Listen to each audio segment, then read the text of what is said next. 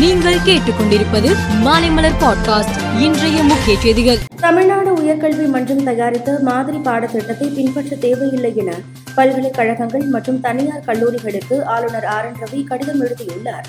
UGC தன்னாட்சி அதிகாரம் வழங்கியுள்ள நிலையில் பொது பாடத்திட்டத்தை மாநில அரசு கொண்டுவர முடியாது என கடிதத்தில் குறிப்பிட்டுள்ளார். மேலும் டிஎன்பிஎஸ்சி தலைவராக சைலேந்திர பாபுவை நியமித்து தமிழ்நாடு அரசு அனுப்பிய கோப்புகளை திருப்பி அனுப்பியுள்ளார்.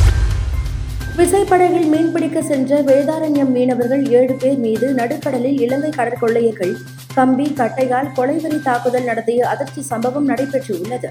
காயமடைந்த மீனவர்களுக்கு மருத்துவமனையில் சிகிச்சை அளிக்கப்பட்டு வருகிறது. ஆற்காட்டுத்துறை கடற்கரையில் இருந்து இருபத்தி இரண்டு கடல் மைல் தூரத்தில் மீன்பிடித்துக் கொண்டிருந்த போது நேற்று இரவு மூன்று பைபர் படகுகளில் வந்த கொள்ளையர்கள் தாக்குதல் நடத்தி எண்ணூறு கிலோ மீன்பிடி வலை திசை காட்டும் கருவி செல்போன் உள்ளிட்ட ஐந்து லட்சம் மதிப்புள்ள பொருட்களை பறித்து சென்றதாக மீனவர்கள் குற்றம் சாட்டியுள்ளனர். இமயமலைக்கு ஆன்மீக யாத்திரை சென்ற நடிகர் ரஜினிகாந்த் உத்தரப்பிரதேச மாநிலம் சென்றிருந்த நிலையில் அம்மாநில முதல் மந்திரி யோகி ஆதித்யநாத்தை சந்தித்தார். அப்போது யோகி ஆதித்யநாத் காலில் விழுந்து கும்பிட்டார். இது விமர்சனத்தை ஏற்படுத்திய நிலையில் வயது குறைவாக இருந்தாலும் சன்னியாசியாக இருந்தால் காலில் விழுவேன் என்றார். தென்னாப்பிரிக்காவின் ஜோகன்ஸ்பர்க் நகரில் நடைபெறும் பிரிக்ஸ் மாநாட்டில் பிரதமர் மோடி பங்கேற்க உள்ளார். இதற்காக இன்று காலை டெல்லியில் இருந்து புறப்பட்டார்.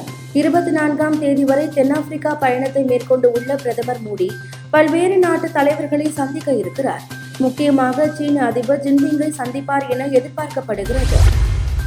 வரும் கல்வியாண்டில் ராணுவ ஆளில்லா விமானங்களை எவ்வாறு இயக்குவது மற்றும் எதிர்கொள்வது என்பதை ரஷ்ய இளைஞர்கள் கற்றுக்கொள்வார்கள் என்று ரஷ்ய கல்வி அமைச்சகம் வெளியிட்ட பாடத்திட்டத்தில் தெரிவிக்கப்பட்டுள்ளது.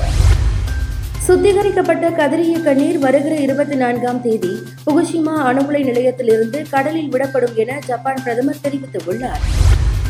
உலகக்கோப்பை செஸ் தொடரில் இறுதிப் போட்டிக்கு முன்னேறிய பிரக்ஞானந்தாவிற்கு முதலமைச்சர் மு ஸ்டாலின் அமைச்சர் உதயநிதி உள்ளிட்ட தலைவர்கள் வாழ்த்து தெரிவித்து உள்ளனர் மேலும் செய்திகளுக்கு மாலை மலர் பாட்காஸ்டை பாருங்கள்.